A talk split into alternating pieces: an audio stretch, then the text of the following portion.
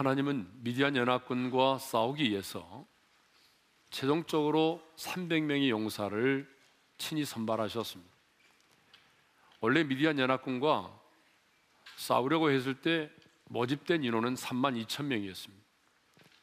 그런데 하나님은 너를 따르는 백성이 너무 많다라고 말씀하시면서 두려워 떠는 자는 돌아가라고 말씀하셨어요. 그래서 2만 2천 명이 돌아가고 만 명만이 남았습니다. 그런데 하나님은 그 만 명도 그 백성이 아직도 많으니라고 말씀을 하셨습니다. 그리고 하나님은 만 명의 사람들을 물가로 이끄신 다음에 하나님께서 친히 하나님의 방법으로 그 300명의 용사를 선발하셨죠. 자, 물가로 내려온 만 명의 사람들은 너무 목이 가란지라 이제 물을 먹기 시작을 하는데 대부분의 사람들은 무릎을 꿇고 고개를 쳐박고 물을 벌컥벌컥 마시기 시작을 했습니다. 그런데 소수의 사람 300명은 그렇게 물을 마시지 아니하고요. 손으로 물을 떠서 움켜 입에 대고 핥아서 그 물을 마시기 시작을 했습니다. 그런데 하나님은 누구를 선발하셨습니까? 하나님은 손으로 물을 떠서 움켜 입에 대고 핥아서 물을 먹는 그 300명의 사람을 미디안 연합군과 싸우는 군사로 선발을 하셨어요. 왜 하나님은 여러분 무릎을 꿇고 그리고 이제 고개를 쳐박고 물을 벌컥벌컥 마신 사람들을 선발하지 않고 손으로 물을 떠서 움켜 입에 대고 핥아서 그 물을 먹은 사람을 선발하셨을까요? 그 이유는 그들이 긴장감을 가지고 주변 상황을 예의주시하면서 물을 마셨기 때문에 그렇습니다. 그들은요, 최고의 경계태세를 갖추면서 물을 마셨습니다. 그러나 대부분의 사람들은 그냥 무릎을 꿇고 고개를 쳐박고 물을 마시는 데만 집중을 했습니다. 지금이 전시 상황이고 그리고 바로 적군들이 바로 앞에 진을 치고 있는 상황이었음에도 불구하고 지금 당장 목마르니까 갈증을 해결하는 것이 우선이라고 생각을 했던 것입니다. 그런데 하나님은요, 그들을 돌려보내셨어요. 자, 이것을 통해서 우리가 알 수 있는 것은 하나님이 찾으시는 용사는 언제나 영적인 긴장감을 가지고 어떤 상황에서도 적과 싸울 수 있도록 깨어 있는 사람이라는 것입니다. 저는 우리 어린의 성도들이 영적인 긴장감을 가지고 늘 깨어 있는 하나님의 용사가 될 수 있기를 주님의 이름으로 축원합니다. 그러면 왜 하나님은 3만 2천의 군사 중에서 99%인 3만 1,700명을 돌려보내고 1%인 300명만을 선발하셨을까요? 그 1%인 여러분 300명으로 승리를 해야 스스로를 자랑하지 아니하고 오직 하나님의 은혜임을 고백할 수 있기 때문에 그렇습니다. 그렇습니다, 여러분. 1%인 300명으로 13만 5천의 군대를 미디안 연합군을 물리치게 되면 누구도 이건 인간의 힘과 인간의 전술과 인간의 용맹스러움으로 이겼다라고 말하지 않게 될 것입니다. 누구도 운이 좋았기 때문에 승리했다고 말할 수 없게 될 것입니다. 여러분 1%인 300명으로 13만 5천의 미디안 연합군을 물리치고 나면 모든 사람이 이 전쟁은 하나님께 속한 전쟁이었음을 고백하게 될 것입니다. 아니 모든 사람들이 오직 하나님의 은혜로 승리했다라고 고백하게 될 것입니다. 그래서 하나님은요 다 돌려보내고 99%를 돌려보내고 1%인 300명만 남게 하신 것입니다. 그러므로 이 전쟁에 있어서 1%인 300명은요, 이스라엘 백성들로 하여금 스스로를 자랑하지 못하게 만들고 오직 하나님이 하셨습니다. 오직 하나님의 은혜입니다라고 고백할 수 없게 만드는 기준이었다는 사실입니다. 자, 하나님은 이렇게 해서 300명 용사를 최종적으로 선발을 하신 다음에 이렇게 말씀하십니다. 일어나 진영으로 내려가라. 일어나 진영으로 내려가라. 다시 말하면 이제 명령 공격 명령을 내리신 거죠. 우리 구절의 말씀을 다 같이 읽도록 하겠습니다. 다 같이요. 그 밤에 여호와께서 기도원에게 이르시되 일어나 진영으로 내려가라 내가 그것을 내 손에 넘겨주느니라 일어나 진영으로 내려가라 이 말은 공격 명령이라고 그랬습니다. 근데 하나님은 언제 공격 명령을 내리셨습니까? 그 밤에라고 말씀하고 있습니다. 여러분 그 밤이 언제입니까? 별이 빛나는 그 밤. 여러분 여기서 말하는 그 밤은요 하나님께서 3만 1,700명을 다 돌려보내고 1%인 300명만이 남았을 그때입니다. 그러니까 하나님은요 그 300명만 남아 있는 그 상황에서 서둘러서 그 300명에게 미디안 진영으로 내려가라고 공격 명령을 내리신 거죠. 여러분, 왜 하나님은요, 서둘러서 그날 저녁에 미디안을 공격하라고 명령하셨을까요? 그 이유는 간단합니다. 미디안 사람들에게 이스라엘 군대의 숫자가 300명밖에 남지 않았다고 하는 사실이 알려지지 않도록 하기 위해서입니다.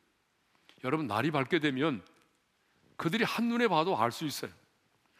그래서 군사 기밀 유지를 위해서입니다. 300명밖에 남지 않았다는 사실을 그들이 알게 된다면 어떻게 될까요?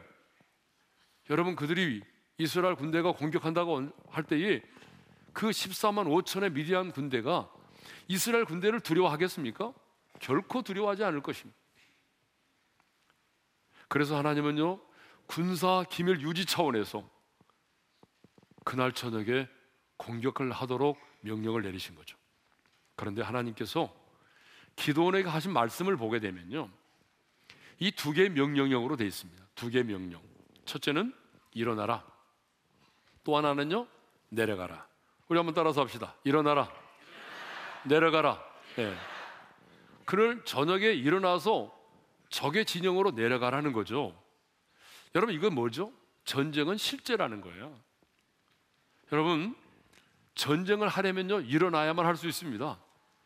물론 인터넷 게임은 앉아서도 할 수도 있고 자빠져서 할 수도 있습니다. 그런데 여러분, 전쟁은 실제로 일어나야 되는 거예요. 누워서 할 수 있는 전쟁은 없어요. 전쟁을 하려면 누구든지 일어나야 되는 것이고, 전쟁을 하려면 여러분 적의 진영을 향하여 나아가야만 하는 것입니다. 그래서 하나님은 일어나라, 내려가라고 말씀하신 거죠. 자, 우리가 하나님의 군사로 지금 치르고 있는 우리의 영적 전쟁도 여러분 실제라는 사실을 아셔야 돼요. 뭐 지금 우리 눈에는 아무것도 보이지 않잖아요. 그렇지만 우리는 지금요, 우리 눈에 보이지 않은 마귀와 실제로 영적 전쟁을 치르고 있어요. 그래서 사도 바울은 저와 여러분이 지금 치르고 있는 영적 전쟁을 이야기하면서 싸움이라는 표현 대신에 씨름이라는 표현을 사용하고 있다는 사실을 아셔야 돼요. 그래서 우리의 씨름은 혈육이 아니요 이렇게 말하고 있거든요. 그리고 우리가 싸워야 될 그 상대가 누구인지에 대해서 아주 구체적으로 언급하고 있어요. 예배소서 6장 12절의 말씀을 읽겠습니다. 시작. 우리의 씨름은 혈과 육을 상대하는 것이 아니요 통치자들과 권세들과 이 어둠의 세상 주관자들과 하늘에 있는 악의 영들을 상대함이라. 자, 우리가 지금 싸우고 있는 영적 전쟁의 상대가 누구냐 하면요. 첫째로 통치자들이라고 하는 거예요. 여러분 여기 통치자들은 누구를 말하냐면요. 어떤 특정한 지역과 그리고 특정 분야의 사람들을 사로잡고 있는 악한 영을 말합니다. 영적 전쟁을 하다 보게 되면요. 어떤 특정한 지역을 사로잡고 있는 악한 영을 만날 때가 있습니다. 여러분 만나셨는지 모르겠는데 저는 많이 만났어요. 어떤 특정한 지역을 잡고 있는 악한 영을 우리가 맞닥뜨릴 때가 있어요. 우리 1년 전입니까? 2년 전입니까? 우리 대학부 우리 지체들이 예, 순바에 들어가서 어, 선교를 하다가 깊은 산 속에 들어가서 그 지역을 잡고 있는 무당을 건드렸어요. 무당을 공격했어요. 근데 여러분 어떤 일이 벌어진지 아세요? 그때 우리 뭐 갑자기 막 다 기도하고 난리 났잖아요. 그 무당에게 역사하는 귀신이요. 우리 아이들에게 들어갔어요. 그래서 우리 아이들 서너 명이 그 자리에서 막 쓰러지고 토하고 그 다음에 뭐, 예? 그리고 우리 선교팀에게 너 떠나라고. 이 자리를 떠나라고. 떠나지 않으면 죽이겠다고. 뭐 그렇게 하는 일이 벌어졌어요. 그래서 계속해서 찬송하고 예수 이름으로 대적하면 그 아이에게 있던 귀신이 또 다른 아이에게 막 들어가는 일이 벌어졌어요. 그래서 아이들이 계속해서 귀신에게 막 사로잡힘을 당하고 쓰러지고 넘어지고 예. 그런 엄청난 영적 전쟁을 치렀죠. 그래서 여러분 우리가 이 자리에서 얼마나 기도를 했습니까? 마침내 영적 전쟁에 승리하고 우리 아이들이 돌아왔습니다. 여러분 이렇게 어떤 특정한 지역을 잡고 있는 악한 영들이 있어요. 예, 통치자들이죠. 뿐만 아니라 어떤 특정한 분야의 역사에서 굉장히 악한 영에 악한 영향력을 끼치는 그런 악한 영들이 있습니다. 여러분 음악의 세계도 마찬가지입니다. 모든 음악의 세계가 그런 건 아니지만은 일부 헤비 메탈과 락앤롤, 뉴 에이지 음악을 통해서 그런 음악을 보게 되면 막 가정을 파괴하고 인격을 파괴하고 성적으로 문란하게 만들고 그리고 결과적으로는 사탄을 숭배하게 만드는 그런 음악의 세계가 있습니다. 여러분 그런 특정한 특정한 어떤 세력들을 잡고 있는 영이 있어요. 또 마찬가지로 이 돈을 우상으로 숭배하게 만들어서 돈 때문에 사람을 죽이고 미워하고 배신하게 만드는 거예요. 이런 일들의 배후에는 바로 통치자들이 있는 거예요. 또 두 번째로는 권세들입니다. 이 세상 권세, 힘이 있는 자에게 기생하고 있는 악한 영을 말하는 거예요. 사탄은요, 언제나 힘이 있는 자, 권세가 있는 자, 힘이 있는 조직을 이용해서 여러분 우리를 공격해요. 자, 예를 들어 보게 되면 사탄은요, 역사적으로 가장 권력이 있는 그 시대의 왕, 그리고 대통령, 그리고 법을 만드는 국회의원들, 판결을 하는 법원, 그리고 어, 기소하는 검찰, 또 국세청, 감사원, 아니면 노조, 아니면 회사의 조직, 이렇게 힘 있는 권세를 이용해서 하나님의 나라를 대적하는 것입니다. 그러므로 여러분, 우리가 어떤 높은 자리에 올라갈 때, 굉장히 내가 어떤 파워가 있는 자리에 올라갈 때, 내가 마귀의 도구가 되지 않도록 깨어서 기도해야 합니다. 그래서 성경은 우리에게 지도자들을 위해서 기도하라고 말하고 있는 것입니다. 지도자가 여러분 힘 있는 권세가 사탄에게 이용당하지 않도록 우리가 늘 기도를 해야 되는 것입니다. 세 번째는 어둠의 세상 주관자들입니다. 어두운 곳을 다스리는 악한 영이 있어요. 여러분 우리 주님은 빛이시잖아요. 그렇죠? 그런데 이 어둠의 세상 주관자들은요. 어때요? 마귀는 어둠의 영이니까 언제나 어둠의 세상 주관자들에 의해서 어두운 곳은 지배를 받게 되어 있습니다. 뭐 예를 들면은 일본의 뭐 야쿠자라는 조직, 또 인신매매라든지 성매매를 하는 사람들, 마약 매매, 살인과 도박을 하는 사람들, 또 요즘 문제가 되고 있는 낙태 문제, 이런 배후에는요, 여러분 이 어둠의 세상 주관자들이 역사하고 있다는 걸 아셔야 돼요. 여러분 낙태는 생명을 죽이는 겁니다. 그런데 이 배후에는 누가 있어요? 어둠의 세상 주관자가 있다는 걸 아셔야 돼요.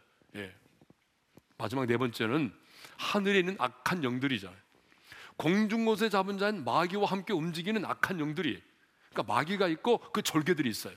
예. 그래서 마귀와 함께 공중곳에 잡은 자는 마귀와 함께 움직이는 이런 악한 영들을 말하는 거죠. 자, 우리는 지금 이런 악한 영들을 상대로 영적 전쟁을 치르고 있습니다.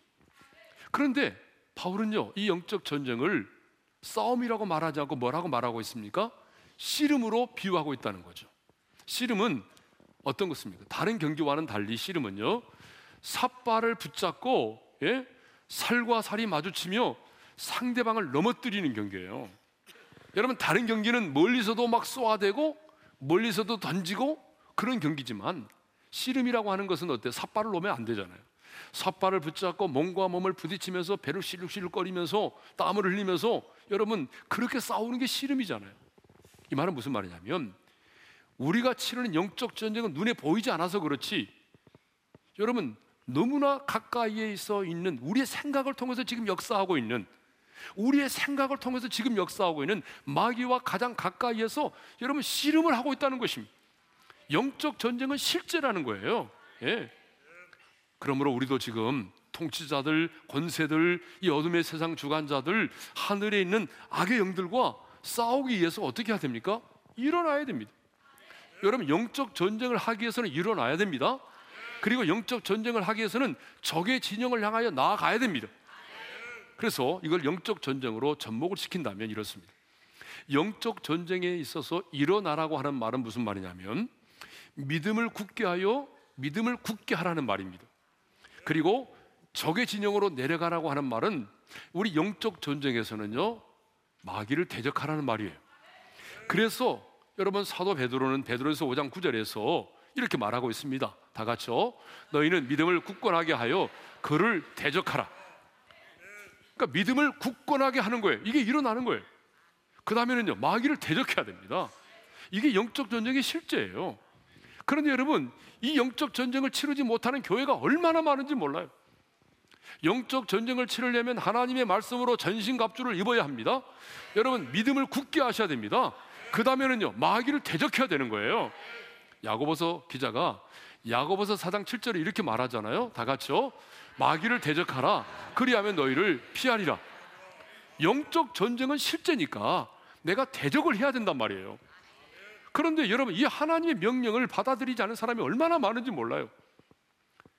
여러분 마귀를 대적하시기를 바랍니다. 믿음을 굳건하게 하여 마귀를 대적하십시오. 여러분의 생각 속에 어떤 생각이 들어올 때 그걸 받아들이지 마세요. 부정적인 생각이 들어올 때, 음란한 생각이 들어올 때, 미움의 생각이 들어올 때 받아들이지 말고 예수의 이름으로 대적하여 물리치시기를 바랍니다. 일어나라 진영으로 내려가라고 하는 이 말은 우리의 영적 전쟁이 실제라고 하는 것을 가르쳐 주고 있습니다. 따라서 합시다. 영적 전쟁은 실제다. 예. 자, 하나님은 그 밤에 일어나 진영으로 내려가라. 그 명령만 하지 않으셨습니다. 뭐라고 말씀하시냐면 내가 그것을 네 손에 붙여느니라고 말씀하셨습니다. 넘겨주느니라고 말씀하셨습니다. 구절을 읽겠습니다. 시작. 그 밤에 여호와께서 기도원에게 이르시되 일어나 진영으로 내려가라. 내가 그것을 내 손에 넘겨주느니라. 따라서 합시다. 내가 그것을 네 손에 넘겨주었느니라. 근데 하나님은요, 결전에 앞서서 한 번만 이 말씀을 하신 것이 아니에요. 7절에서도 300명을 선발했을 때도 하나님은 말씀하셨어요. 그때도 이렇게 말씀하셨거든요. 미디안을 내 손에 넘겨주리니 라고 말씀하셨어요. 그래도 두려웠더니까 이번에는 하나님께서 기도원을 적진으로 들어가게 하시고 적진으로 들어갔을 때 적군의 병사가 꿈을 꾸고 해몽을 하게 되는데 그때도 적군의 병사가 이렇게 말합니다. 자, 14절 하반절을 읽겠습니다. 시작. 하나님이 미디안과 그 모든 진영을 그의 손에 넘겨 주셨느니라. 하나님은 적군의 병사를 통해서 그 음성을 듣게 하셨습니다.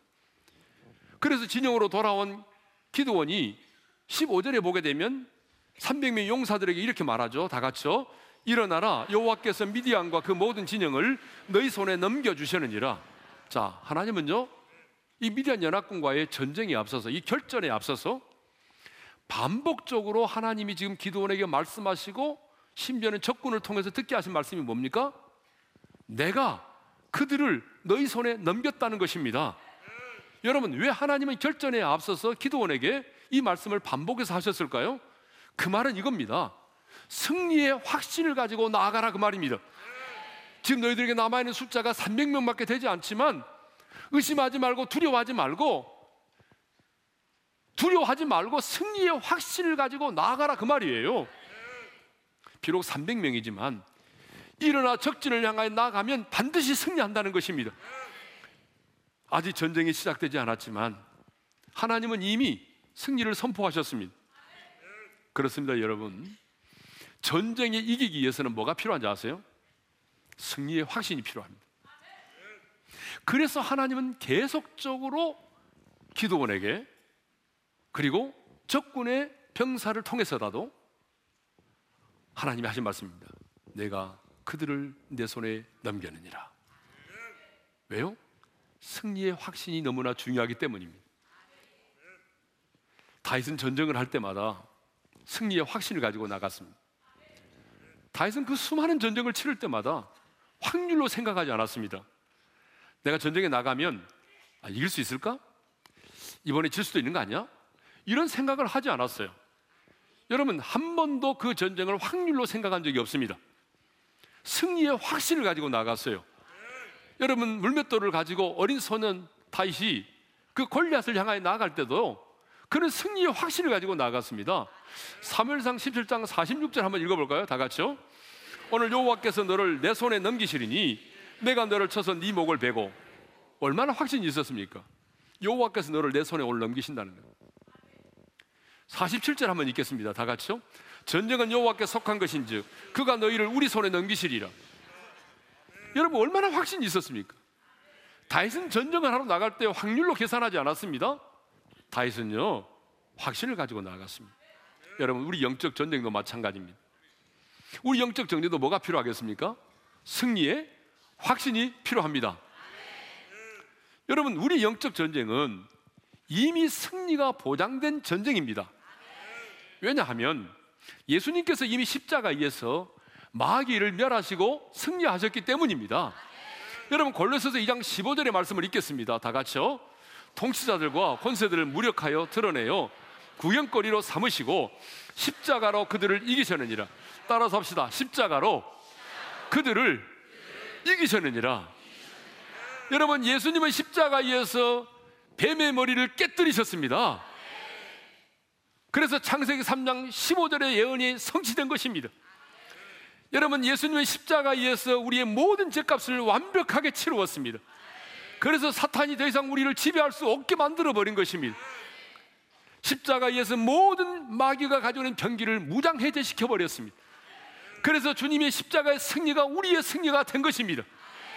그러므로 여러분 영적 전쟁을 하러 나가는 우리들은 확률을 가지고 나가는 것이 아닙니다.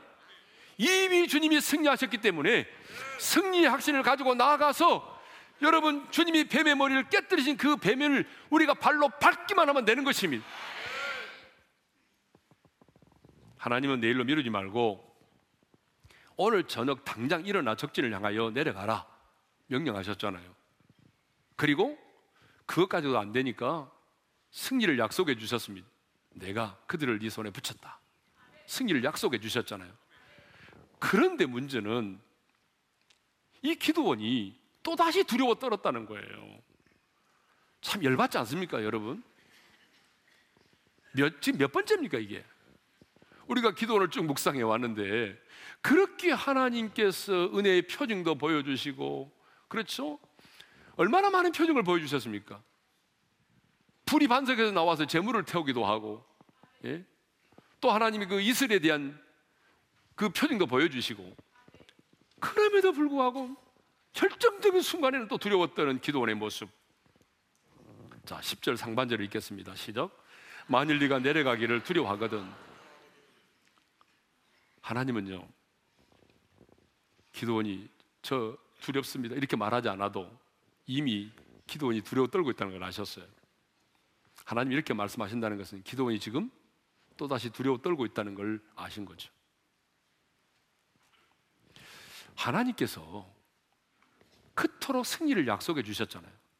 한두 번이 아니라 내가 그들을 네 손에 붙였다. 이미 승리를 선포해 주셨어요. 그럼에도 불구하고 기도원은 또다시 두려워했어요. 여전히 불안하고 두려웠어요. 그러면 기도원은 왜 하나님으로부터 승리를 승리의 약속을 보장받았음에도 불구하고 왜 이렇게 두려워 떨었을까요? 제가 묵상을 해봤어요. 제가 내린 결론은 두 가지. 기도원이 두려, 두려워 떨었던 또다시 두려워 떨 수밖에 없었던 첫 번째 이유는요. 그가 숫자를 계산했기 때문이라는 거예요. 3만 2천의 군사도 턱없이 부족했는데 하나님께서 99%인 3만 1,700명을 돌려보내시고 1%인 300명만 남게 하셨습니다. 그런데 그 1%인 300명으로 13만 5천이라고 하는 미디안 연합군과 싸우려고 하니까 여러분 전혀 생산이 안 보이는 것입니다. 숫자로 계산해 보니까 계산이 안 되는 겁니다. 여러분 숫자로 계산해 보니까 300명이 13만 5천 명을 물리치려고 하면은 한 사람이 450명 이상을 이겨야만 하는 것입니다. 여러분 많은 경우에 계산을 시작하면 두려움이 몰려옵니다. 왜냐하면 계산해도 답이 나오지 않기 때문이죠. 아무리 밤새도록 머리를 굴리며 계산을 해도 풀리지가 않기 때문이죠. 여러분 하나님께 생각하시는 일들을 우리가 한번 머리로 계산해 볼까요? 그 어떤 것도 계산으로 되는 게 하나도 없습니다.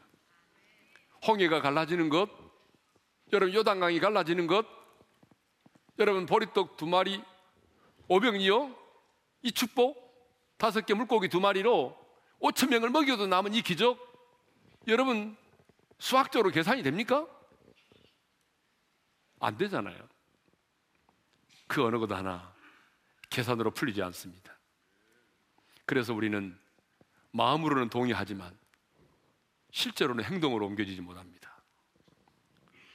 마음으로는 믿는데 행동으로는 옮겨지지 못한 것이죠.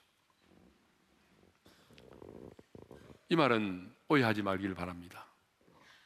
계산을 전혀 하지 말라 그런 말이 아닙니다. 우리의 믿음보다 계산이 앞서면 안 된다는 것입니다. 하나님을 신뢰하는 그 믿음보다 계산이 앞서면 두려움이 먼저 옵니다. 여러분, 우리 오른교회가 여기까지 오게 된 것을 보면 계산을 하지 않았기 때문에 왔습니다. 여러분, 계산하고 머리를 굴렸으면요, 여러분, 우리 교회 여기까지 올 수가 없었습니다. 그래서 가끔 당해온들하고 부딪혔던 게 뭐냐 그러면 바로 이 차이였습니다. 계산을 하고 안 하고의 차이였습니다. 여러분, 중요한 것은 뭐냐면 하나님의 사람의 누리는 계산보다 중요한 것은 하나님의 뜻이 무엇이냐는 것입니다. 그리고 내가 얼마나 그 하나님을 신뢰하고 있느냐입니다. 왜냐하면 계산이 앞서버리면 믿음이 설 자리가 없습니다. 계산이 앞서면 두려움이 몰려옵니다. 바로 기도원이 그랬습니다. 기도원이 두려웠다던 두 번째 이유가 뭔지 아세요? 두 번째 이유는 현장을 보았기 때문입니다. 예전에는 미디안 연합군이 진을 치고 앉아 있는 모습을 멀리서 바라보았습니다. 그런데 이제는 가까이 왔습니다. 바로 아래 진을 치고 있습니다.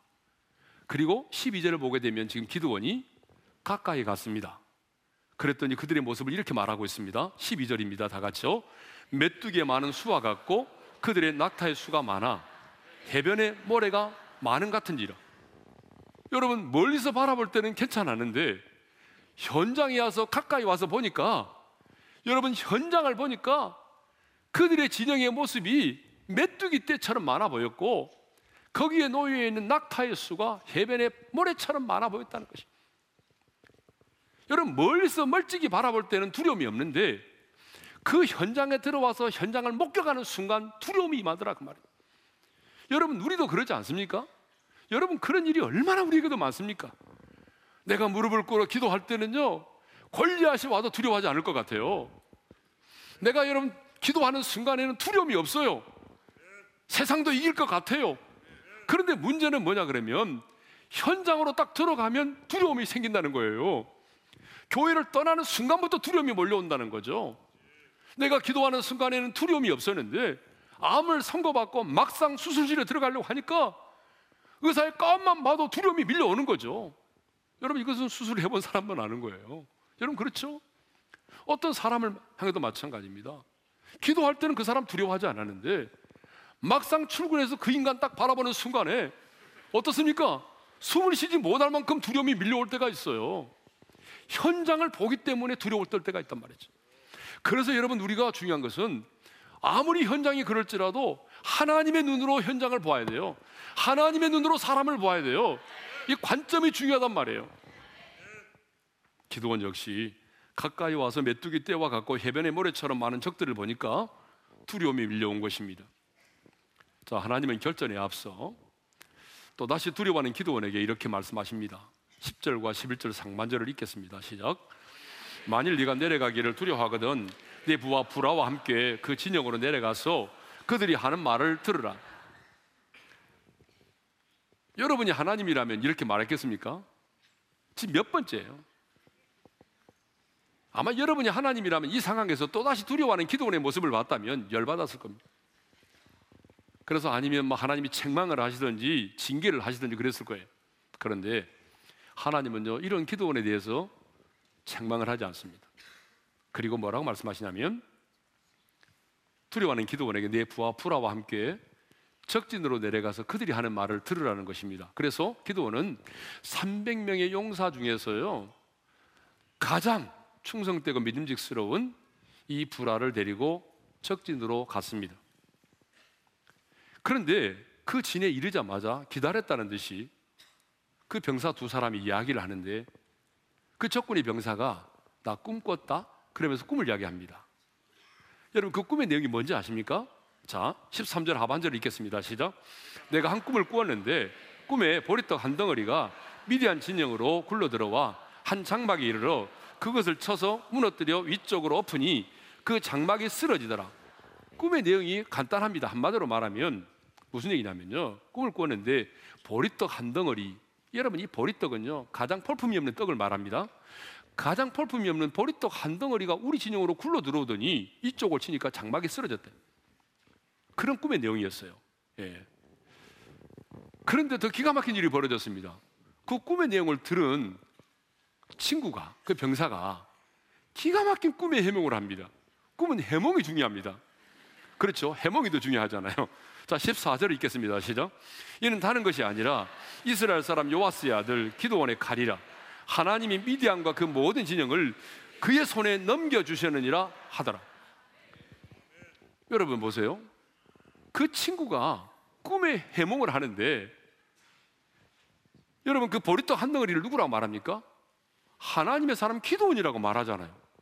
기도원이 지금 와 있는데 자기 이름을 언급하는 거예요.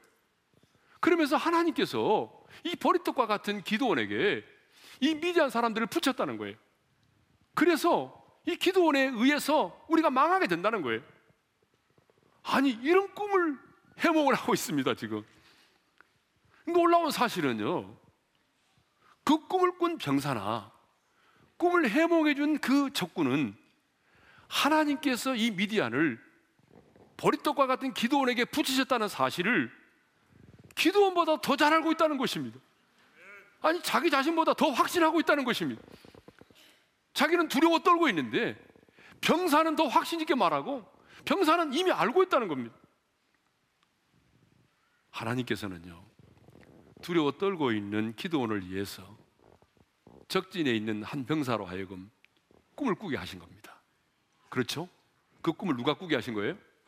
하나님이 꾸게 하신 거죠. 그리고 기가 막히게 그 친구로 하여금 꿈을 해몽하게 하셨습니다. 근데 놀라운 사실은 여러분 기도원이 거기에 도착해 있을 때 그들이 꿈 이야기를 했다는 것입니다. 그래서 꿈 이야기를 듣게 만드신 겁니다.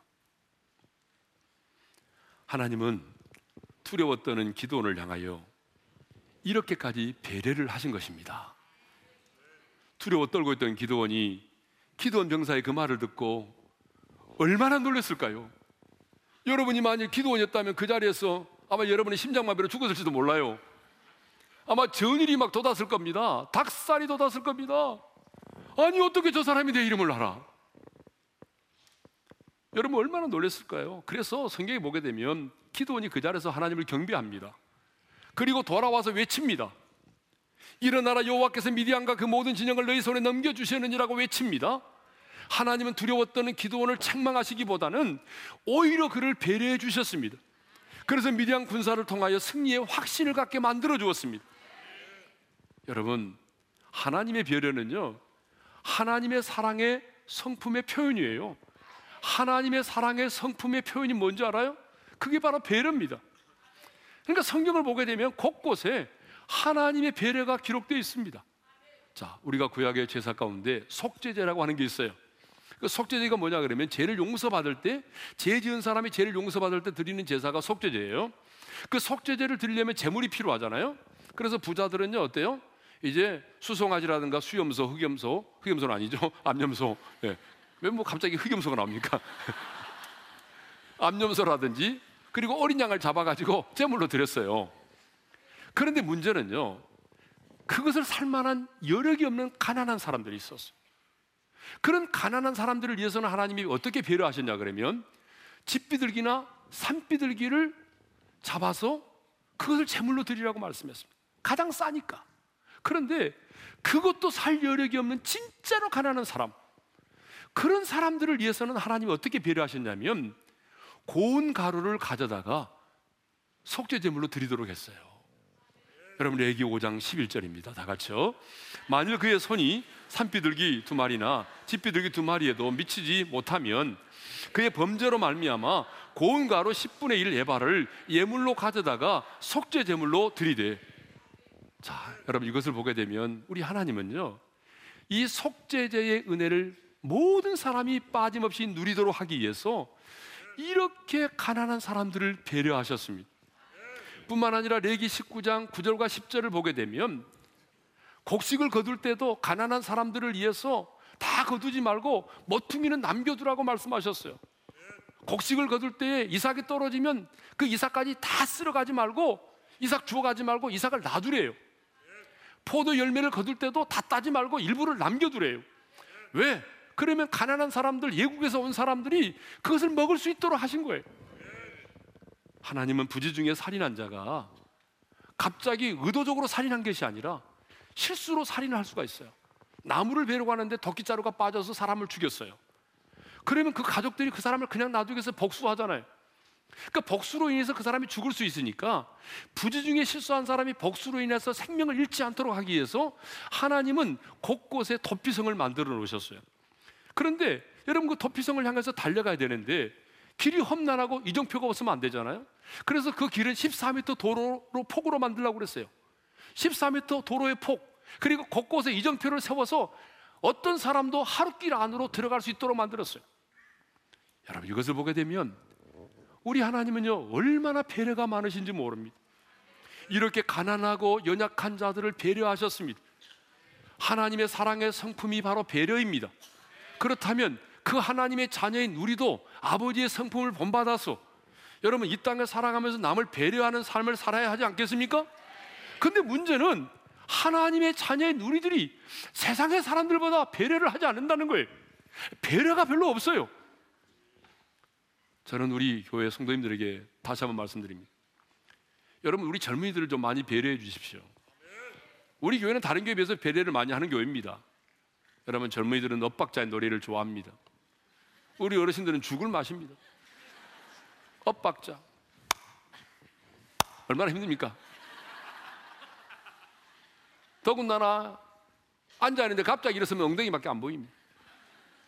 옷차림도 그렇고 그런데요. 그것보다는 그들이 그 현장 오늘 이 자리에 있다는 것만으로도 우리가 그들을 배려해 줘야 됩니다. 그래야 젊은이들은 모여드는 겁니다. 젊은이들은 자신들이 배려를 받는 곳으로 가게 돼 있어요.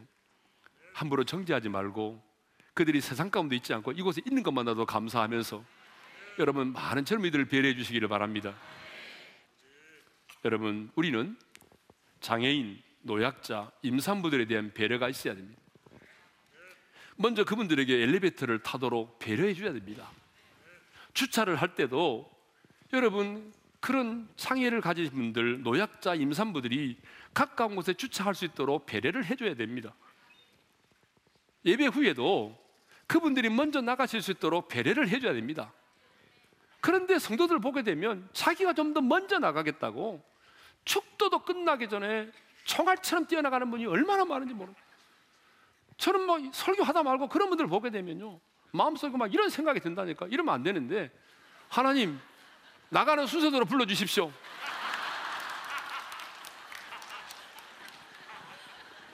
여러분 정말 그러시면 어떻게 하랍니까? 내 기도가 응답되면 큰일 납니다. 여러분 내가 아무리 바빠도 내가 좀 힘들어도 노약자들이라든가 장애인이라든가 임산부들을 배려해 줘야 돼요. 여러분 교회가 배려하지 않으면 누가 하겠습니까? 조금 힘들더라도 내가 내 주변에 있는 약자들을 배려해 주고 가난한 사람들을 배려해 줘야 돼. 배려는 여러분 멀리 있지 않아요. 어렵지 않아요. 마음만 먹으면 할 수 있어요. 예? 가난한 사람들 앞에 돈 자랑하지 않는 것. 여러분 그것도 배려입니다. 예? 그리고 많이 배우지 못한 사람들 앞에 자기 지식을 자랑하지 않는 것 이것도 일종의 배려입니다. 여러분 우리의 삶에는 배려가 몸에 배어야 돼요. 하나님은 기도원의 두려움을 책망하지 않으시고 적진으로 보내요. 그들이 하는 말을 듣게 하심으로 배려하셨습니다. 하나님 사랑의 눈으로 너를 어느 때나 바라보시고 그랬잖아요. 우리가 이 찬양을 부를 텐데 하나님께서 기도원을 책망하지 않으시고 사랑의 눈으로 바라보셨어요. 그리고 마음속으로 두려웠던 그 작은 신임에도 응답하시는 그 하나님께서 그 두려움을 보시고 배려하셨습니다. 여러분 이 찬양을 부르면서 다시 한번 나도 하나님의 사랑으로 사람을 바라보며 배려하리라 다짐하면서 이 찬양을 부르기를 원합니다. 찬양합시다. 하나님의 사랑을 사모하는 자 하나님의 자 너의 모든 것 창조하신 우리 주님이 너를 얼마나 사랑하시는지 하나님께 찬양과 경배하는 자 하나님의 선하심을 닮아가는 자 너의 모든 것 창조하신 우리 주님이 너를 찾아 자. 우리 손을 들고 하나님 사랑의 눈으로 하나님 사랑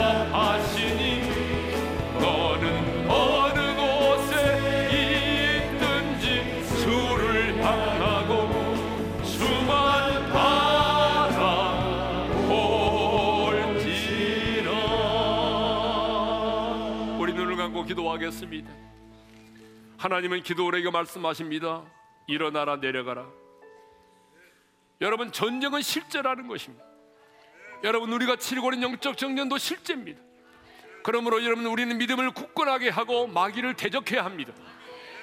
끊임없이 우리는 우리의 믿음을 굳건하게 하고 마귀를 대적해야 됩니다. 하나님은 말씀하셨습니다. 내가 그들을 내 손에 주었느니라. 승리를 확신하고 나가라는 것입니다. 영적 전쟁은 승리가 보장된 전쟁입니다. 확률이 아닙니다. 주님이 이기셨습니다. 그러므로 여러분 우리가 승리를 확신하고 나아가면 우리는 승리할 수가 있습니다. 주여 내게 두려움이 없게 하시고 의심하지 말게 하시고 승리의 확신을 가지고 나아가 우리의 원수마귀를 발로 밟아 승리하게 도와주옵소서. 세 번째는 배려입니다. 하나님은 기도원을 책망하지 않고 배려하셨어요. 기도원아, 네 믿음이 그것밖에 안 되니? 책망하지 않았어요. 사랑의 눈으로 바라보시고 작은 신임에도 응답하시는 하나님께서 너 적진으로 들어가 그들이 하는 말을 들어라. 그래서 하나님은 그들로 하여금 꿈을 꾸게 하시고 적군의 입에서 나오는 말을 듣게 하셨어요. 승리의 확신을 갖게 만들어 준 겁니다. 그렇다면 우리도 그분을 본받아 배려하는 자로 살아야 됩니다. 여러분 자신만 생각하지 말고 조금 힘들고 어려워도 여러분 좀 배려하며 삽시다. 가난한 자들을 배려하고 힘없는 자들을 배려하고 약자들을 배려하며 살아갑시다. 하나님 제가 그렇게 살기를 원합니다. 영적 전쟁의 실제임을 위해서 기도하고 승리의 확신을 가지고 나아가기를 위해서 기도하고 배려하는 자로 살아가기를 위해서 기도하겠습니다. 우리 다 같이 주여 한번 외치고 부르짖어 기도하며 나갑니다. 주여! 할렐루야 하나님 아버지 감사합니다. 오늘 또 우리에게 귀한 말씀을 주셔서 감사합니다. 깨달음을 주셔서 감사합니다. 하나님 아버지 우리 영적 전쟁의 실제임을 깨닫게 해주셔서 감사합니다. 일어나라 내려가라고 말씀하신 주님 우리가 하나님의 말씀으로 전신갑주를 잊게 하시고 믿음을 굳건하게 하여 아버지 날마다 날마다 마귀를 대적하게 도와주시옵소서. 승리를 확신하며 나가기를 원합니다. 확률이 아닙니다. 주님이 이미 승리하셨습니다. 예수님의 이름으로 나아가 마귀를 대적함으로 마귀를 발로 밟아 승리하는 삶을 살기를 원합니다 하나님 아버지 하나님 아버지께서는 또다시 두려워 떠는 기도를 두려워 책망하지 않으시고 하나님 배려하셨습니다. 우리도 아버지의 성품을 본받아 이 땅에서 배려하는 자로 살아가기를 원합니다. 나보다 힘이 없는 자 가난한 자 병든 자 소외된 자 하나님의 그들을 정죄하지 말게 하시고 하나님의 그들을 배려하는 자로 살아가게 도와주셔서 우리가 주님을 닮아가는 작은 예수 주님을 닮아가는 주님의 작은 아버지 하나님 주님의 자녀들이 될 수 있도록 은총을 베풀어 주시옵소서 하나님 아버지 우리 삶이 영적 전쟁이고 실제임을 깨닫습니다 일어나라 내려가라고 말씀하신 주님 하나님의 말씀으로 전신갑주를 잊게 하시고 믿음을 굳건하게 하여 마귀를 대적하기를 원합니다. 음란한 생각, 부정적인 생각, 미움의 생각, 탐욕이 들어올 때마다 예수의 이름으로 대적하게 도와주십시오. 승리를 확신하며 나가기를 원합니다. 두려워 떨지 말기를 원합니다. 아버지 하나님, 주님은 기도원을 배려하셨습니다. 우리도 주님의 마음을 본받아 이 땅에 사는 동안 나보다 힘이 없고 가난하고 연약한 자들 배려하며 살아가게 도와주십시오. 이제는 우리 주 예수 그리스도의 은혜와 하나님 아버지의 연, 영원한 그 사랑하심과 성령님의 감동, 감화, 교통하심이 영적 전쟁의 실제임을 믿고 승리를 확신하며 나아가 온수를 발로 밟아 승리하기를 원하고 주님의 마음을 본받아 배려하는 자로 살기를 원하는 모든 성도들 위해 이제로부터 영원토로 함께 하시기를 축원하옵나이다. 아멘.